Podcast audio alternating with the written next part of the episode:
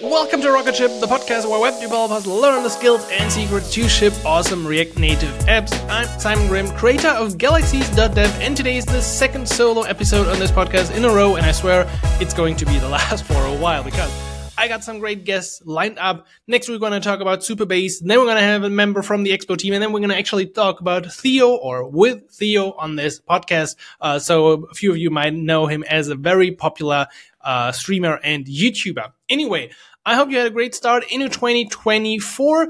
And today I want to talk with you about reasons for using React Native and why you should use React Native in 2024. I think that's a fitting topic. We're going to talk about four whys in this podcast. And before we dive into that, I just want to quickly mention that on galaxies.dev, which is my online school, if you haven't checked it out for all React Native developers, there is currently a discount going on. So you can use the code, let me look it up, Galaxies24 at the checkout. So Galaxies24, 24 as a number, to get 25% off for your uh, first three months of Galaxies Pro. So again, use code Galaxies24 and you will get a 25% discount on your first three months of Galaxies.dev Pro, which includes tons of great courses, material, and our community and access to office hours. So if you're serious about learning React Native this year, and I will give you a few reasons in this podcast why you want to learn it,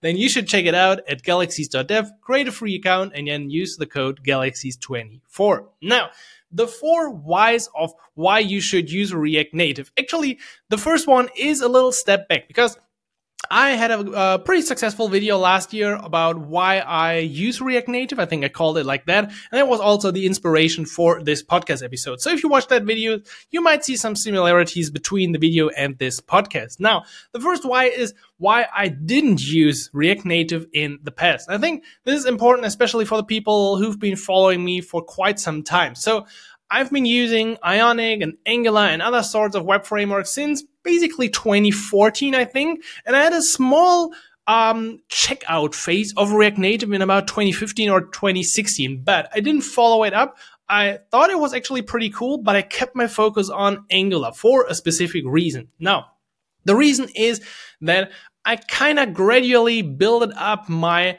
business around that time, and it was based on Ionic and Angular. I launched the Ionic Academy in 2018, 2017, something like that. Uh, which was also the year I became self-employed, and I've been self-employed since that time. So my whole business was based on Angular Ionic Capacitor, so it didn't make any sense for me to check out React Native. But I always knew that the grass on the other side is greener. No, uh, this is actually like a funny thing, but I always knew that React Native is great tons of people were using it. I was reading about it in the ratings in a Stack Overflow or any other survey. React Native was pretty much always at the top. So I knew it had to be great. It just didn't fit my uh, circumstances at that point. No. Jumping into the future, uh, in last year, uh, actually two years ago already now, I decided that it's time to open up to other frameworks. So the shift I made was from only Web to Ionic, was from Web to React Native, and it kind of made sense to me. So, why did I decide to use it? Well, the ecosystem of React Native, or let's say the ecosystem of React, is just a whole lot bigger than Angular was at that time. I mean, Angular did some pretty cool things in 23, and I'm sure they will continue to grow this year again, but nothing currently beats the React ecosystem. And React Native is just like influenced by the React ecosystem. I know you can't use everything from React because of the DOM and stuff, but many more people are just using it. Many more people come from React to React Native. So my reason to use it was just that it is one, really good, as we will talk about in a second, and two, the ecosystem is just huge. And for me, it is a business because I create online courses, I create content around this, and I make a living by these things. So yes, maybe something like, I don't know, Qt or some, some like super special thing is cool and people use it.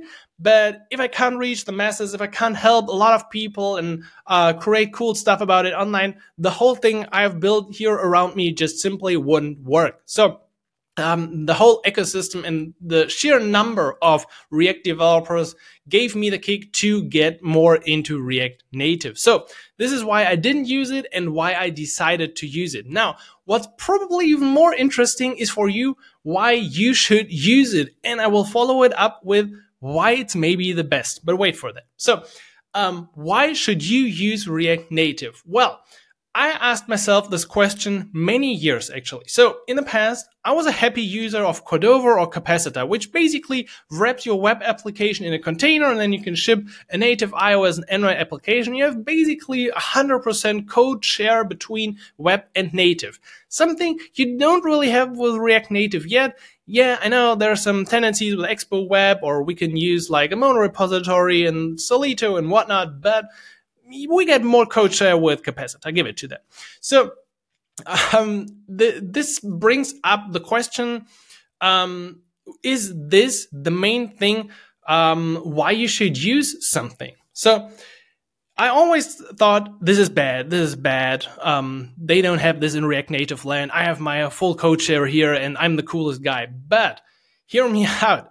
There are more things to React Native than code share especially how you access the native UI elements, how you interact with the native layer. I think this is one of the strongest arguments for or in favor of React Native. So if you use a web framework, there will always be this layer, this bridge between your JavaScript code and what runs in like Swift and, and, and native code. And yes, we still have this uh, this bridge concept with React Native as well, but it's also getting a lot better with a new architecture. This bridge and the asynchronous exchange between your JavaScript and Swift or Kotlin code will get a lot faster. On top of that, there was really a great video from Theo who explained the, I think it's called React Native Secret Superpower, something like that. You can look it up on his channel, where he explained where the, basically the cross-platform layer sits exactly. And for web frameworks, it's pretty high. Yes, you can access the native stuff, but well, we don't really get a lot. For React Native, it's at a different level and we can directly get the UI elements, we get the native button elements, and we can really get the best performance of these things. Somebody recently asked on Twitter, okay, what happens if uh, Swift um, and Apple moves on from UIKit to only using Swift UI? And somebody replied, well, then we're going to exchange that layer on React Native. No problem for us. And it's really going to be that easy. So the same thing is with Flutter. It has a, this layer at a different level, and it just makes things a lot harder um, when it comes to building applications. So this is something why you want to use React Native. This this layer is simply at the right level. On top of that, of course, I could recount and recap all the, the reasons for cross-platform. So you don't need like um, native knowledge. You don't have to understand Swift and Kotlin to build an app. Yes, at some point you might have to create your own plugins, but in many cases you can completely rely on JavaScript. Um, you don't need a separate team. You can have like a web team that's also building the native applications and like the whole sort of why you should go cross-platform applies to React Native, of course. But I'm pretty sure you know all about this if you've been following a few of my videos or if you've been following me for quite some time. So I don't want to recount all these things. But there are two more things that I want to mention and, and give in favor of why you want to use React Native. So, as I said, the layer is great, the performance is great. Then we got Expo. So, Expo is more of a suite of tools at this point. Yes, Expo is also a company and they're making money from their EAS, their application services. But what Expo brings to React Native is just making it unbelievable easy to build apps. And it's not like Expo is limiting. I've done a couple of episodes and videos on that topic and mentioned it again and again that with Expo pre-built, you're basically free to do whatever you want, but you can still get the benefits of Expo. Expo also has config modules, which makes it unbelievable easy. We have a course on this on Galaxies, by the way, to create your own Swift and Kotlin modules and use them with React Native. Really. They're just a few steps and it just feels so magical and powerful to use these things. So Expo makes React Native development really easy and fun. We've just seen in December the beta release of Expo Router version 3, and we're going to have the stable release now in January. And that even introduces API routes to Expo Router. So Expo Router is another topic that's super interesting, which brings unified routing into our applications. There are just, as you can see, so many reasons to use React Native at that point. And I just want to make one last um, claim for React Native, besides all the great things about the performance, code and, and everything you can do with React Native, and that is jobs. So if you look up, for example, or the thing that most people do is Flutter versus React Native. This is usually what people take in, in consideration if they should I learn Flutter, should I use React Native? Flutter is higher in popularity. This has more questions on Stack Overflow. But if you look at the job market, and if your reason to learn React Native is to probably get a job, then please go with React Native. The React market is unbelievable big. So you can just think about it. Think about WordPress in the past. Everyone brought up a WordPress page and they're still bringing up WordPress pages. And we still need PHP developers to maintain all these things. And the same is true for a lot of web applications built with React. React has become the standard for a reason, not because it's the best. Svelte might be better, Solid might have better ideas in some regards, Angular might be better for enterprise, but React is just so dominant because of the ecosystem. All the plugins that are built, all the packages and libraries and everything that's revolving and evolving around React has become so huge. And React Native is just benefiting from that. So the more people build stuff with React, the more they will also eventually build React Native applications because they have the skills for React and they won't suddenly say, oh, we have this epic React web application. Let's build a Flutter mobile application. That's pretty much nobody has ever said that, I guess. So if you want to get a job, if you're interested in finding work, learning React Native is a really safe bet especially in the United States, as React Native tends to have a bit better performance or a bit better result on iOS and uh, in the United States. Most people, I think, or many people favor iOS and Apple. So in other regions of the world, that might be different. So always keep that in mind in jobs. But in total numbers, still, React Native completely beats Flutter. So we have performance, we have Expo, we have jobs, we have the layer at the right level. Uh, we have the ecosystem. So all of these are reasons why you should use React Native. Now, let's talk about why I think React Native might actually be the best choice. So I've made a couple of videos about this in the past, React Native versus Flutter versus Capacitor, and I always said, hmm, it depends. But I kind of arrived at a slightly different point um, now in 2024. So I would say use React Native unless you have a reason to not use it. Okay.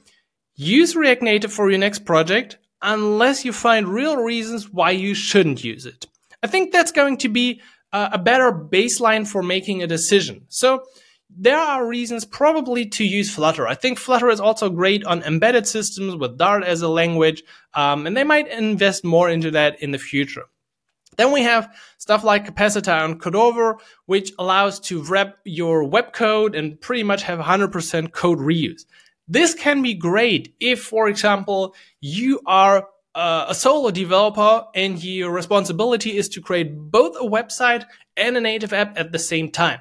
It's really hard to do this. Otherwise, yes, you can do Next.js, Expo, and the whole story, but the the code share really is here completely the same if you use capacitor and stuff like Ionic. So there might be a, a small thing, but again, then you have the drawbacks of having a, a, web application on native, which has its own drawbacks in terms of performance and not being 100% native in terms of the components used in the web view. So my baseline recommendation and therefore the reason why it's probably the best is use React Native unless you find real reasons why you shouldn't use it. So, um, by the way, um, I said before that both these web frameworks, uh, Cordova Capacitor and React Native, have the bridge and then it's getting better with a new architecture. Check out the podcast episode I did with Jacek, who really, really, uh, in a great way described how that bridge works, what JSI is, and how we can benefit in the future from the new architecture and the different parts of this new architecture. So, as a recap, I didn't use it because it didn't fit my business. I decided to use it because the market of React is unbelievable big and I actually fell in love with it. You should use it because there are so many great reasons and the outcome of React Native applications just speak for themselves. Check out what Evan is posting on X these days about the percentage of applications in the like top 100 developed with React Native and you're going to see so, so many apps are built with React Native and they have great performance and they look great and they work great and they feel great. So there are a lot of reasons for React Native. And that is also probably why it's the best. The ecosystem of React is just the best you can get currently for a cross platform framework. And I'm pretty sure that like 99% of the time, you're going to be very, very happy about making the decision for React Native. So go check it out. Um, if you think about starting a new application in 2024, of course, you should always list your like the factors and the things you want to have and uh, the scope of the project and whatnot. But again, start with a baseline of I will use React Native and only find reasons against that really counter using React Native. Again, if you want to learn it, check out galaxies.dev where we currently have the code galaxies24 going on. And next week, we're going to talk with Thor, which is actually not just his real name, from Supabase. Then we're going to talk uh, with Katie from Expo. And after that, we're going to have Theo on the podcast. So a lot of interesting guests. And I'm excited for what's coming in 2024 to the Rocket Ship podcast. So please do me a favor. If you're listening to this, especially on Apple, leave a rating on iTunes. It really helps to grow this podcast. I want to reach many more React Native developers this year and bring the, the good gospel to them that we can build epic mobile applications using React Native and we can actually enjoy the process without beating up each other. So, have a great start in your 2024. Thanks for all your support, and I'm looking forward to build some really cool apps with you this year.